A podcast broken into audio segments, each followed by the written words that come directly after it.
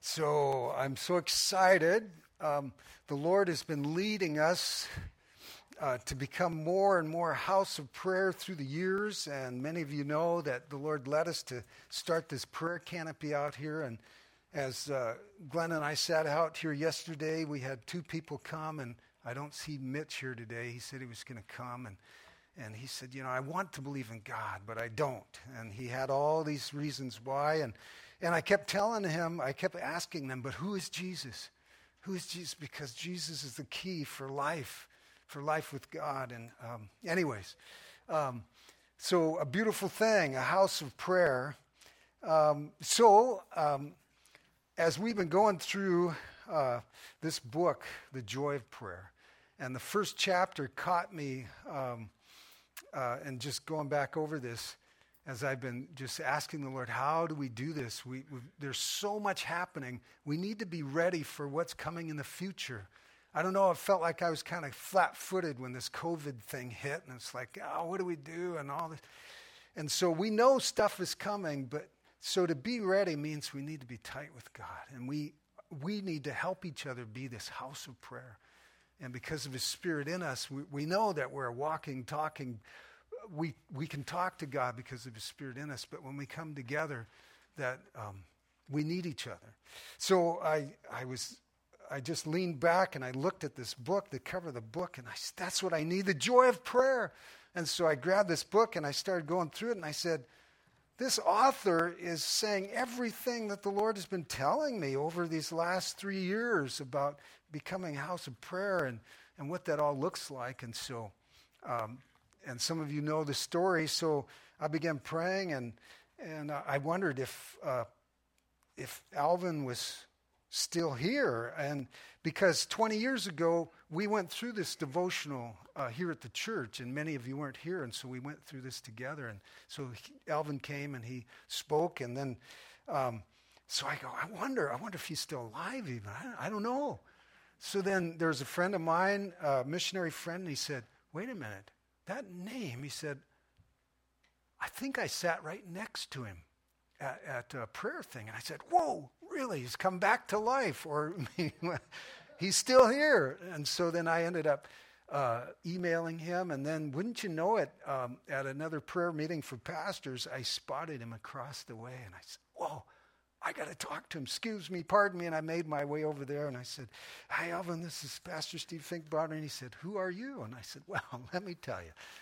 So I could make the story longer, but I want to introduce Dr. Alvin Vandergren to come up. And I said I was going to interview him for a few minutes up here. So come on up here, and let me see if you need to use that rail to, okay.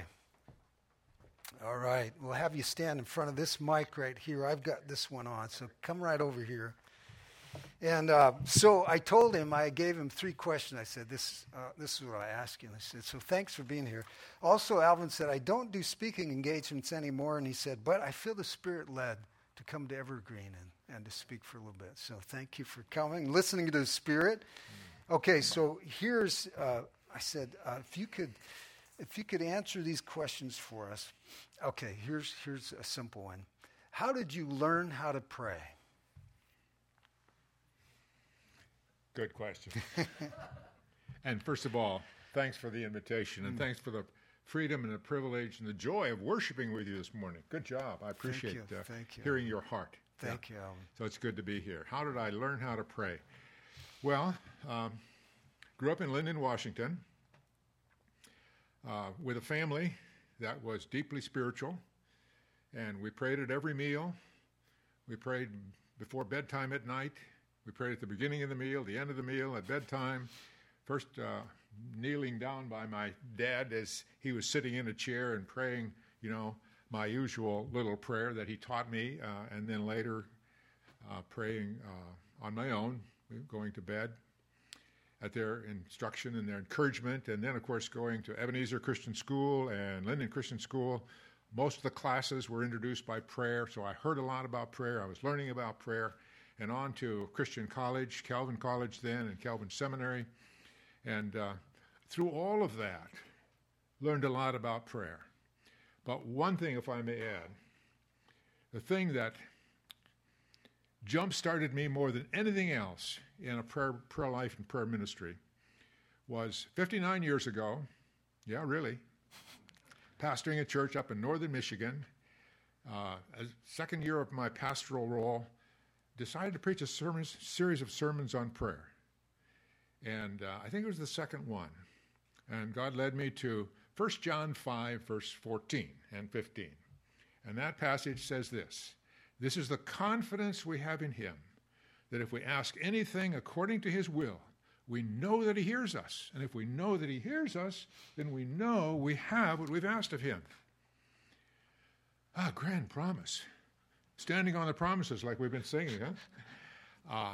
But the amazing thing about that is, as I studied in the Greek, I came to realize something more than I saw on the surface, and that is that the verb ask was in a verb form that actually meant, when John wrote it, this is the confidence we have that if we ask for ourselves, that's what the Greek says.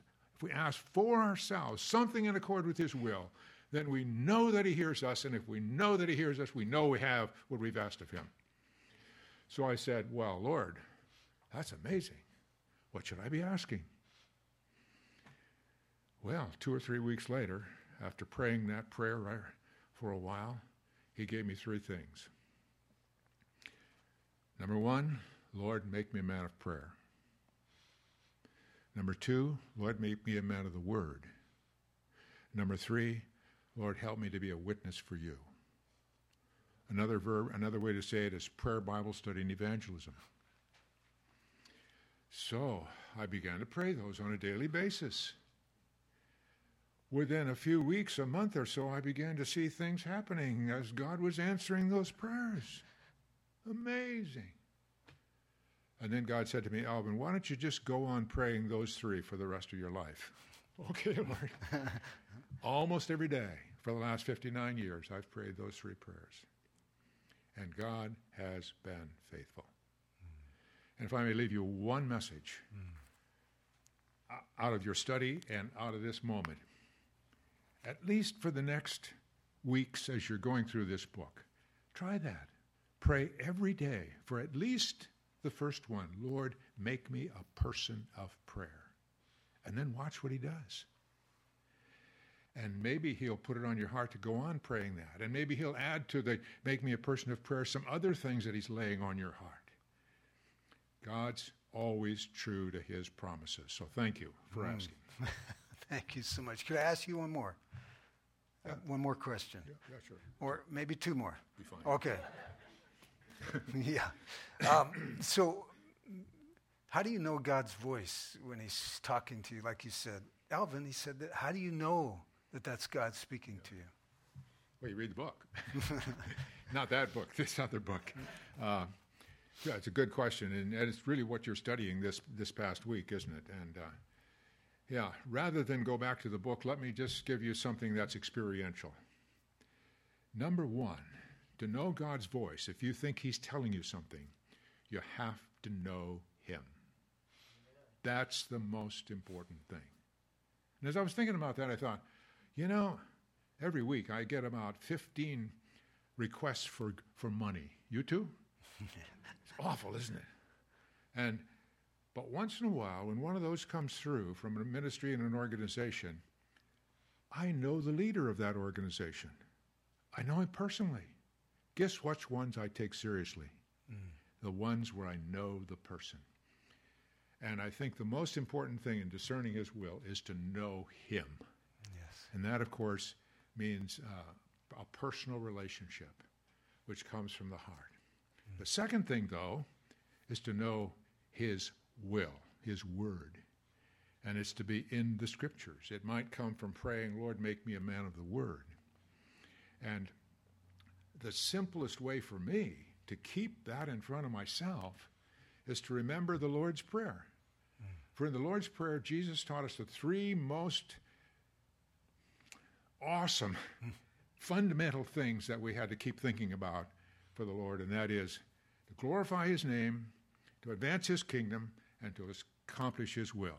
So if I think the Lord is leading me in some way, I'll say, Lord, well, I ask myself, is this, if you answer, and if this is right, will this glorify your name? Will this advance your kingdom? Will this accomplish your will? And if I'm sensing a yes, then I think, okay, I'll start moving forward.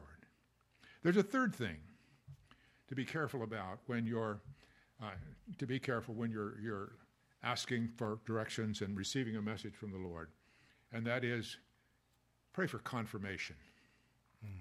If you think the Lord is directing you in some way, there may be a little question saying, Lord, would you confirm this somehow? And he has 1,000 different ways he can do that.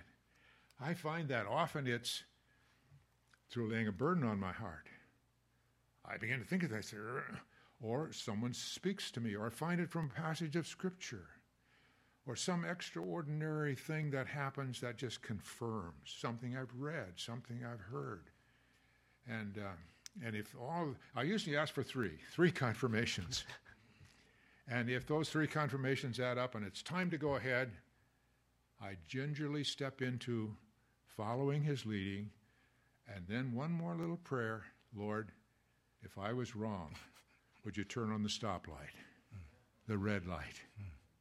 Yeah. Sometimes, once in a while, he does that, even after I thought I heard his will for sure.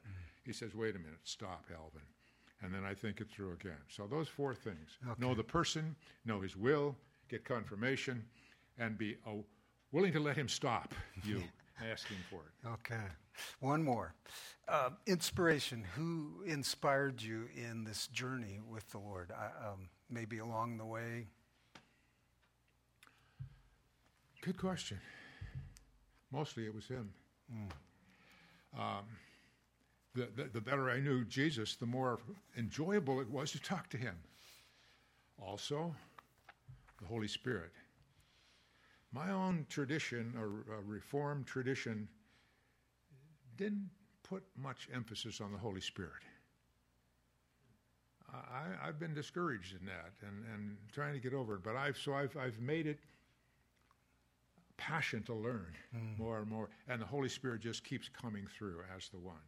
Now, my parents, of course, and Marion Snapper, a relative of mine who used to church at Linden Christian, went all the way to the seminary. He influenced me a great deal. Okay. A lot of fundamental influences in my life about prayer. Okay. All right. Well, could you just say a prayer over me right now as I bring the rest of the message? Yeah.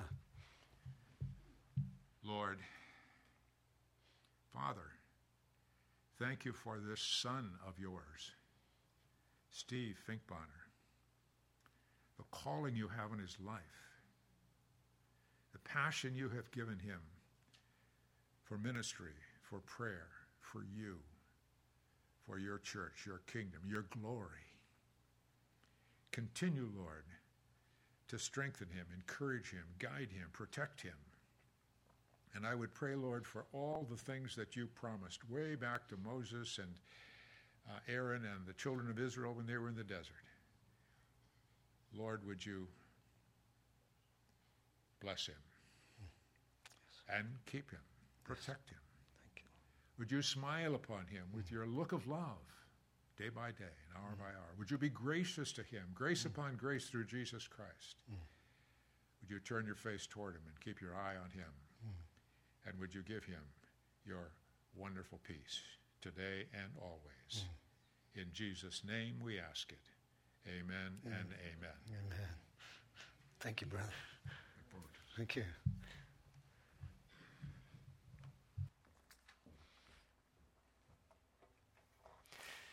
We're each on a journey. And if you know the Lord as your Savior and your friend, then he's your personal trainer. So the things that he's brought me through is not exactly the same way that he's bringing you along, but the goal is still the same, is to know the one who created you and designed you for all of life, for eternal life forever with him. So voices. So here's the passage that I hope rings through to your ear. It's out of John chapter 10, verse 27. It says, "My sheep hear my voice, and I know them, and they follow me. And I give them eternal life, and no one can snatch them out of the Father's hand." So, hearing his voice. So, the message here this morning is voice of truth. So what we're going to see then in the Word is that God speaks to us in different ways, but it's always about the truth. So first we're going to look at God's Word spoken. So in Genesis chapter 1, verse 3, it says that God spoke and said, "Let there be." So God spoke and things came into existence. And, you know, what's cool about God the Son, Jesus, is that on that boat that day when the wind and the waves, he stood up and he said, "Be still." And the creation just bowed before him as Creator God, Jesus himself. So he spoke. So God's word spoken. And it's good news. It's good news that he speaks. Thinking about... when a child does something good and he wants mom and dad's attention, he wants to come and bring good news because it reflects what mom and dad like, what they want. And he says, "Look what I've done." And so there's a good news. There's an exchange there. So good news. Years ago, we, as a fundraiser, some of us joined with CEF in delivering flowers. So there was a company in town that needed people to deliver flowers. And it was the coolest thing because everybody loved us when we came. It was, "We've got flowers for you." Oh man, smiles everywhere. Wouldn't you love that? Wherever you go, people are just smiling. Hey, there he is. There she is. So good news. So God spoke good news into his creation. He spoke good news. So turn to Hebrews. In the back of your Bible, the easiest way to get there is go back to Revelation. Just thumb your way back in, and you'll find Hebrews easier that way. It's not too far in. So Hebrews chapter 1. Hebrews chapter 1, let's do 1 through 3. So watch this. "God, who at various times and various ways spoke in time past to the fathers by the prophets, has in these last days spoken to us through his Son, whom he has appointed heir of all things, through whom also he made the worlds, who being in the brightness of his glory and the expressed image of his person, and upholding all things by the word of his power, when he had himself purged our sins, sat down at the right hand of the majesty on high, having become so much better than the angels, as he by inheritance obtained more excellent name than they." So Jesus, the Word. And of course, John chapter 1 says the Word became flesh and dwelt among us, Jesus. So Jesus was the spokesman. He was the Word of God, that Jesus came and spoke the Word of God. And so Jesus, the Word of God. There's a passage in Isaiah chapter 52 that says, "How beautiful are the feet of, on the mountains are the feet of him who brings good news." And he proclaims peace.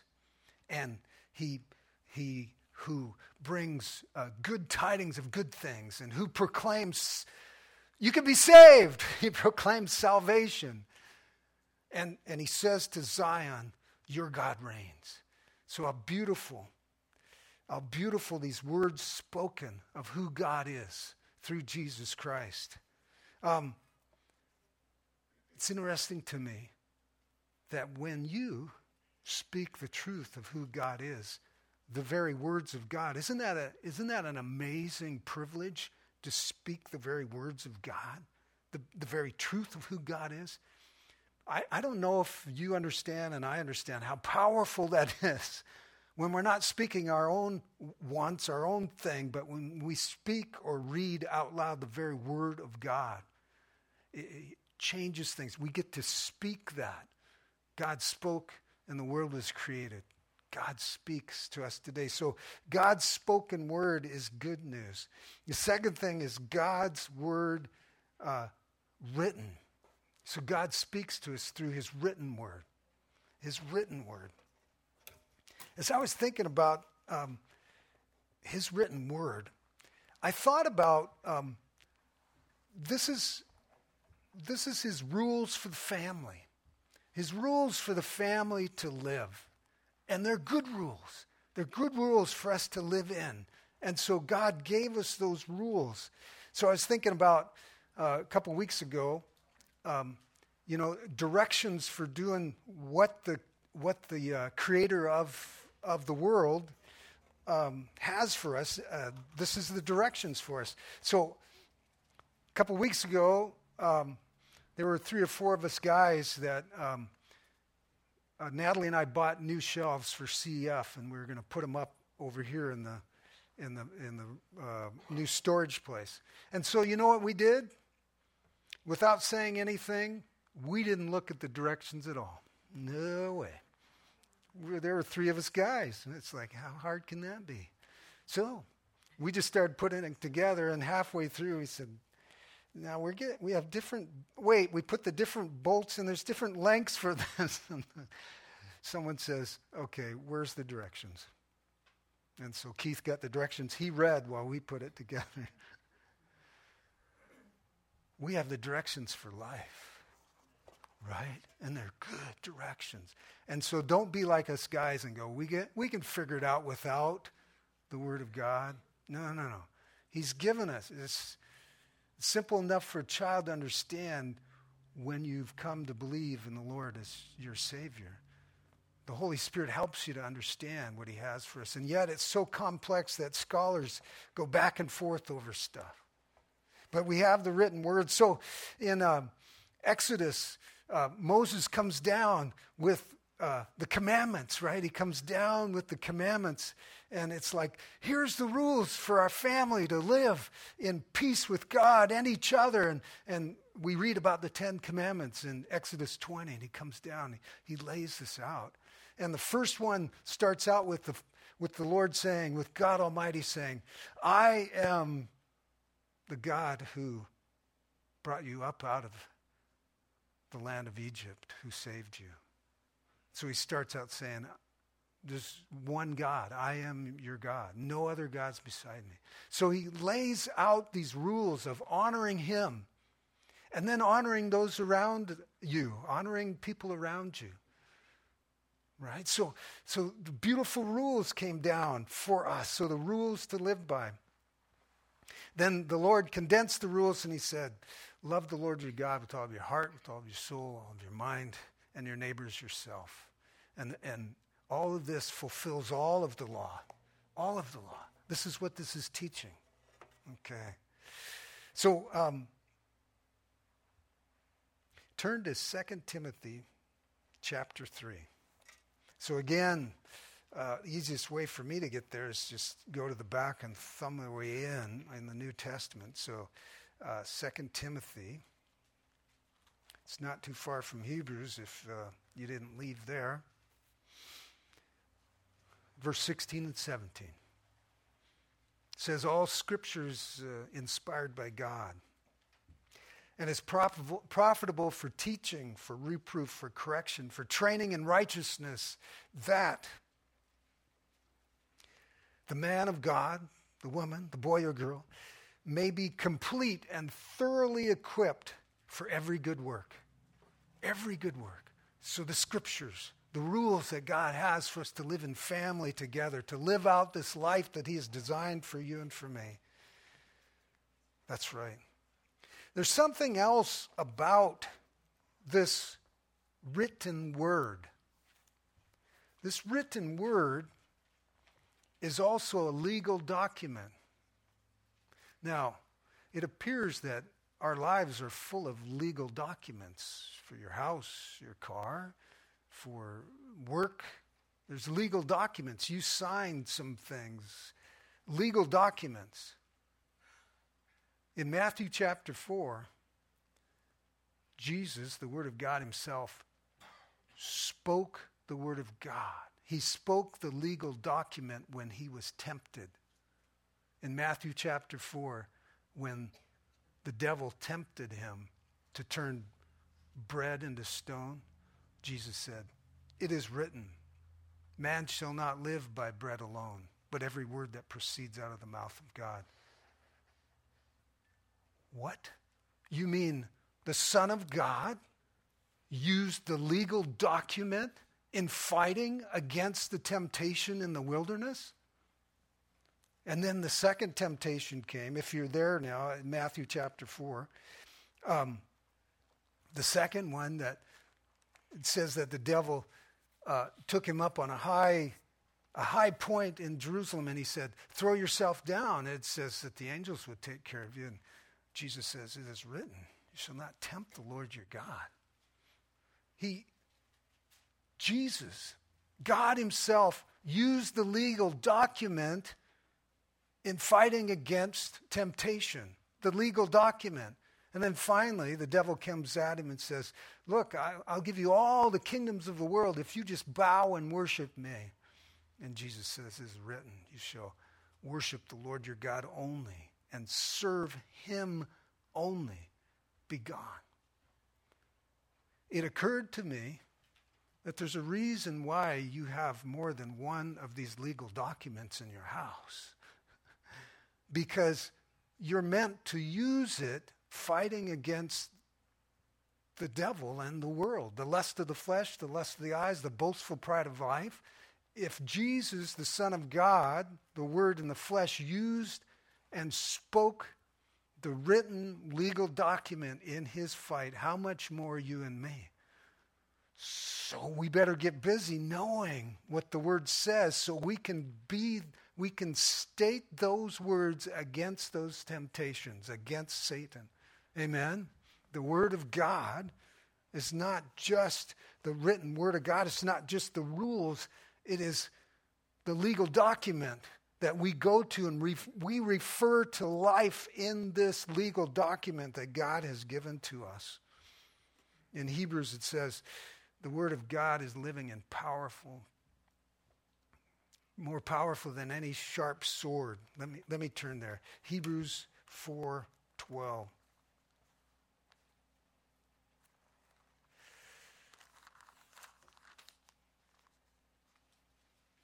For the Word of God is living and powerful and sharper than any two-edged sword, piercing even to the division of soul and spirit, of both joints and marrow, and is a discerner of the thoughts and the intents of the heart. So you can know that every time you look into it, this isn't just a book, it's living, that the Holy Spirit is illuminating his words into your heart. And he's either convicting you or he's encouraging you on with this life to live. So this isn't just a book. It's living. It's living and active. So we know God's word through his spoken word. We know God's word through his written words. And we also know God's word through creation. Turn to Romans chapter 1. Romans chapter 1. His creation speaks to us. Is that amazing? His creation speaks to us. When we're out and breathing the free air, when we're out on the mountaintop, and when you get to look over a vista and see so many things, it's like there's just a freshness that comes over you to seeing how big God is. Years ago, I was in my back driveway, and I noticed that there was ants that were going back and forth. And I decided to interfere with their life. And so I saw the train they were going on. And so I took a little stick and I put it right across their path. And so there was this ant coming along there, and he sees the stick and he stops. And so then he decides to go down this way to get around the stick. Well, you know what I did is I moved the stick. And he went, and then he kept going. And then he stopped and he said to himself, I could see this from my viewpoint, I could see it. And he said, well, I'm going to go the other way. And so the ant started going this way, and I moved the stick. And he's going and he stops. And then the weirdest thing happened. No joke. The ant dropped whatever it had in its mouth or whatever it was holding, and it just went around in a circle like this. It just, and I think it might have been doing this. I couldn't quite tell. But it was just so frustrated. It knew that something interfered with its life. And so I finally took the stick, and it's like, okay, I can do this. So creation speaks to us, even from that level. But when we get up on the mountain, we get to see things that it's like from God's vantage, right?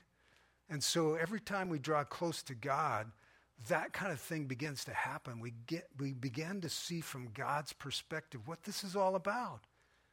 You know, so the trials in our life, you know, when we're with God, they're not so big anymore. They start to shrink, right? And so we get to see God speaking through creation. In Romans chapter 1, it says this, and I'm going to just start off with this, that we were all created in the image of God, and we all know that inside. Matter of fact, there's a vacuum here that we want to know our Creator God. It's there. But there's something that happens that we either pursue this God of creation or we suppress the truth. But the truth is in there.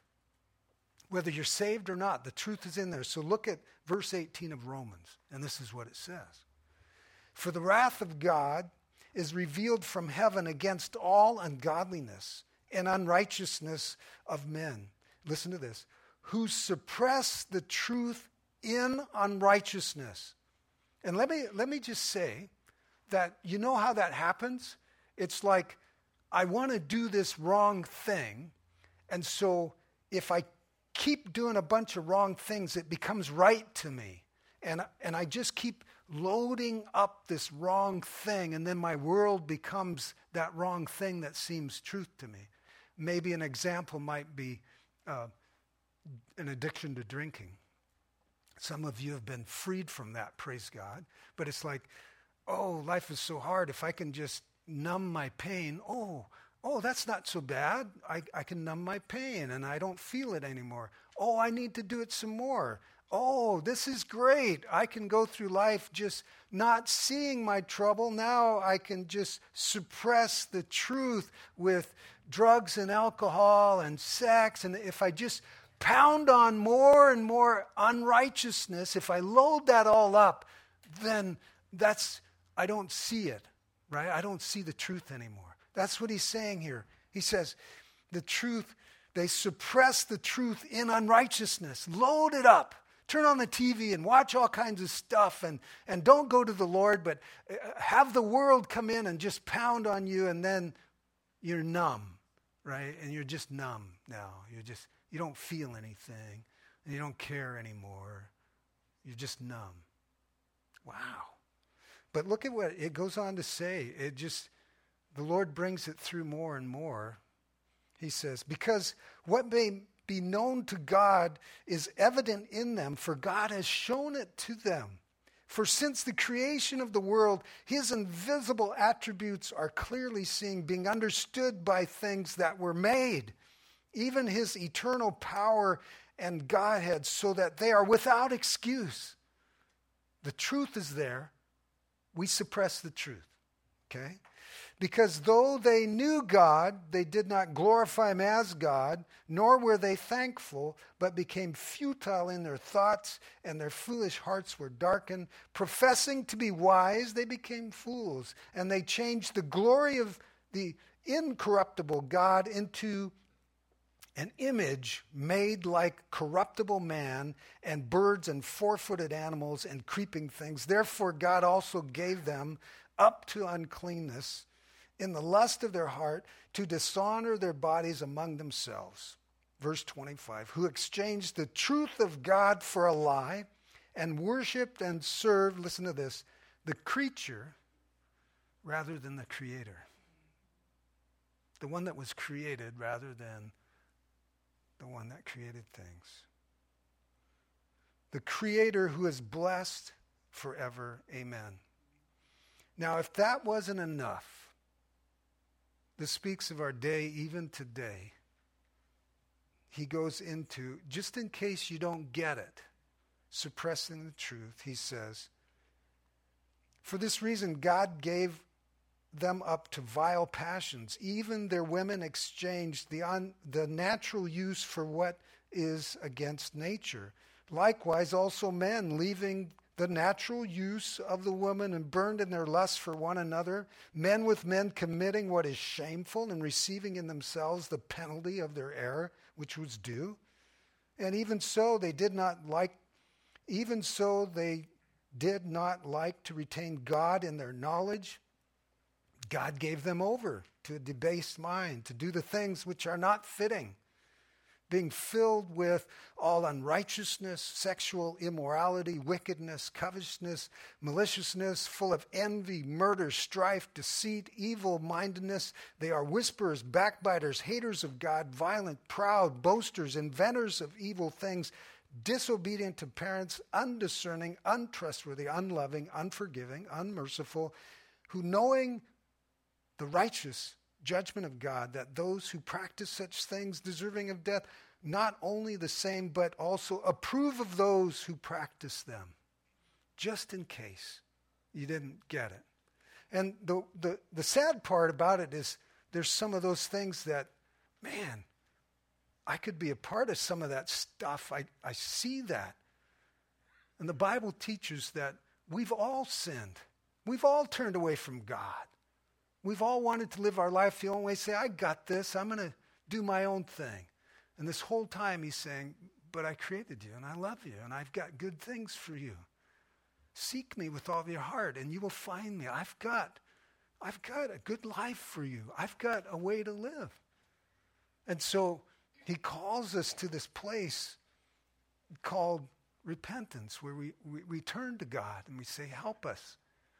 And through believing in Jesus and what he did for us, the Bible says that God so loved the world, he gave his one and only Son, that whoever believes in him would not perish, but we'd have eternal life. This life with God, in his presence is fullness of joy.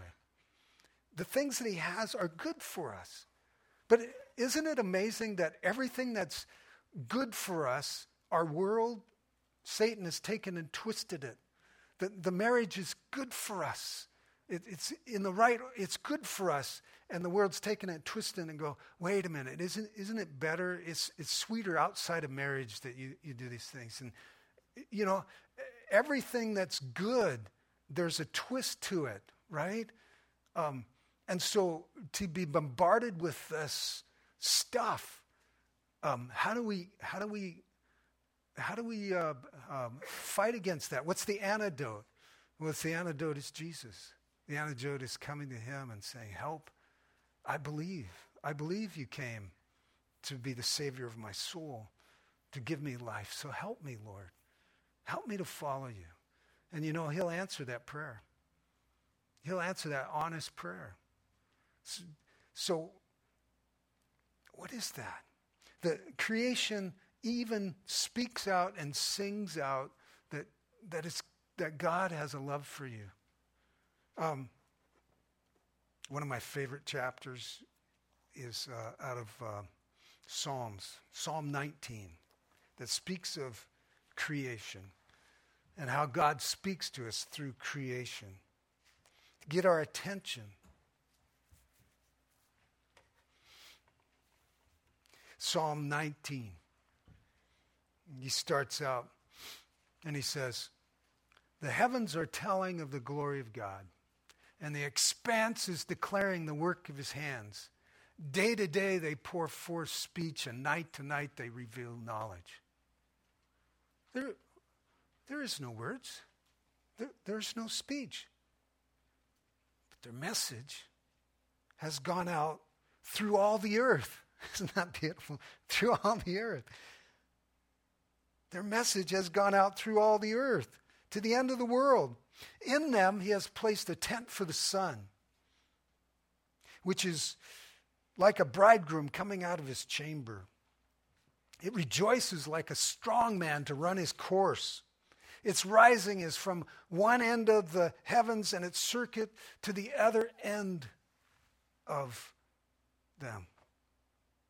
And nothing is hidden from his heat. And then he brings it into the message from God. It says, the law of the Lord is perfect. His rules, restoring the soul, restoring his creation back to him. The testimony of the Lord is sure, making wise the simple.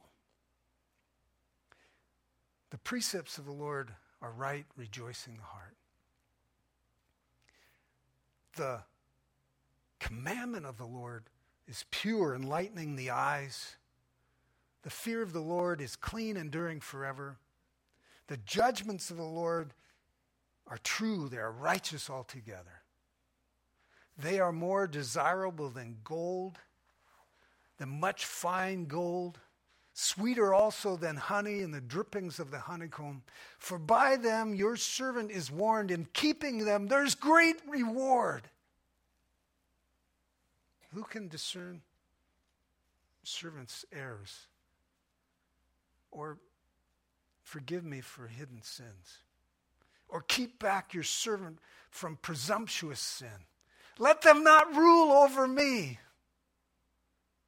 Then I will be blameless and acquitted of great transgressions. Let the words of my mouth and the meditation of my heart be acceptable to the Lord, my rock and my redeemer. His creation sings to us every day. God loves you, and he has the best for you. His spoken word, the word became flesh, and he spoke. The written word he gives us every day to renew our minds on the truth, our legal document, and creation speaking to us. So then the question has to be asked, how do I know his voice?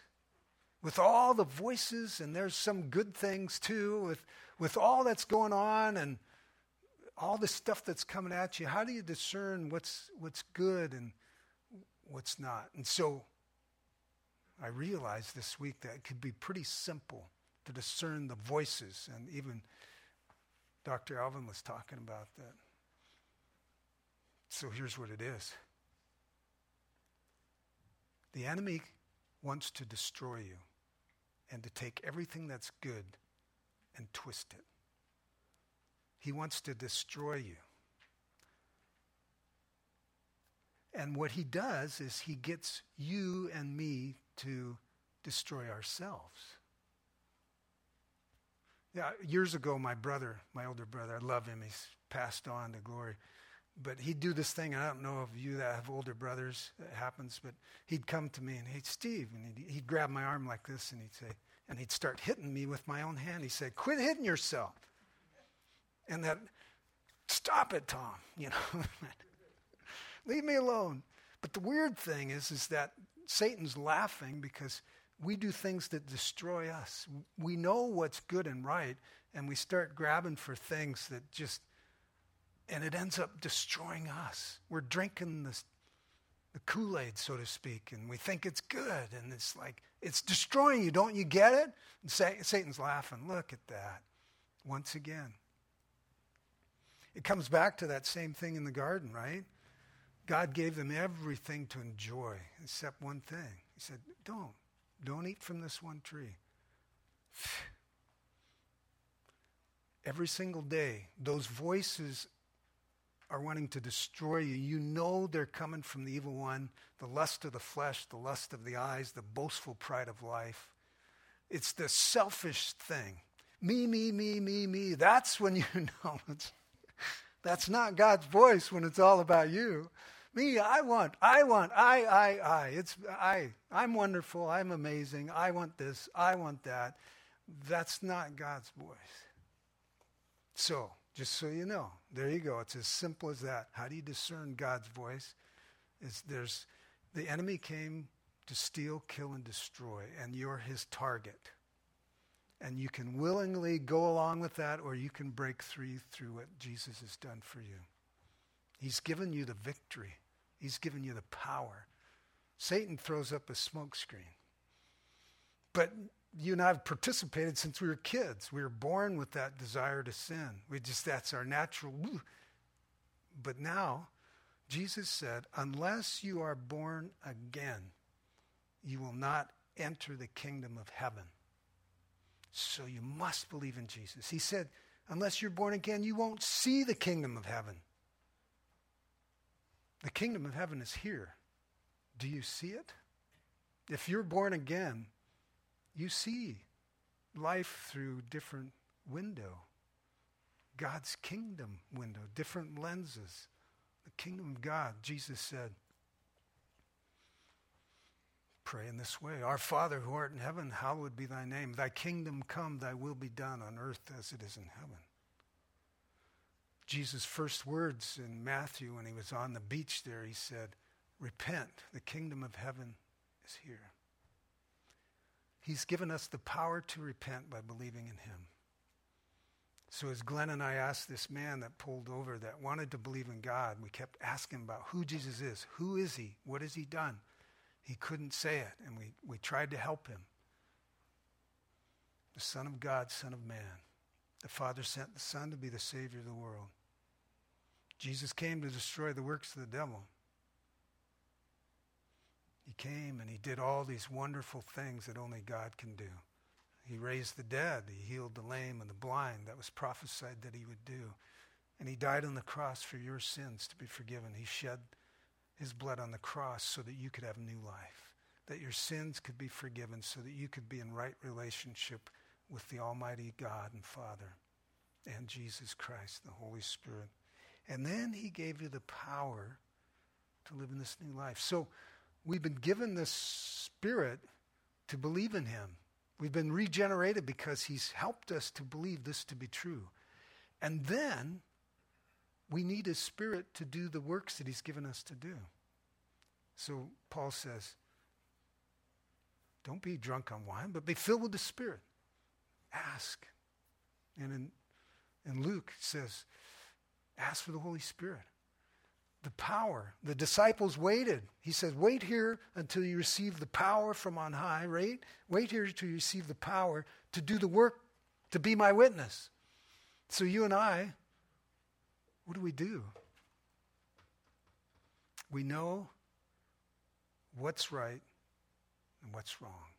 And we need his power to make that choice to do what's right. We need it. That's the new life in Christ.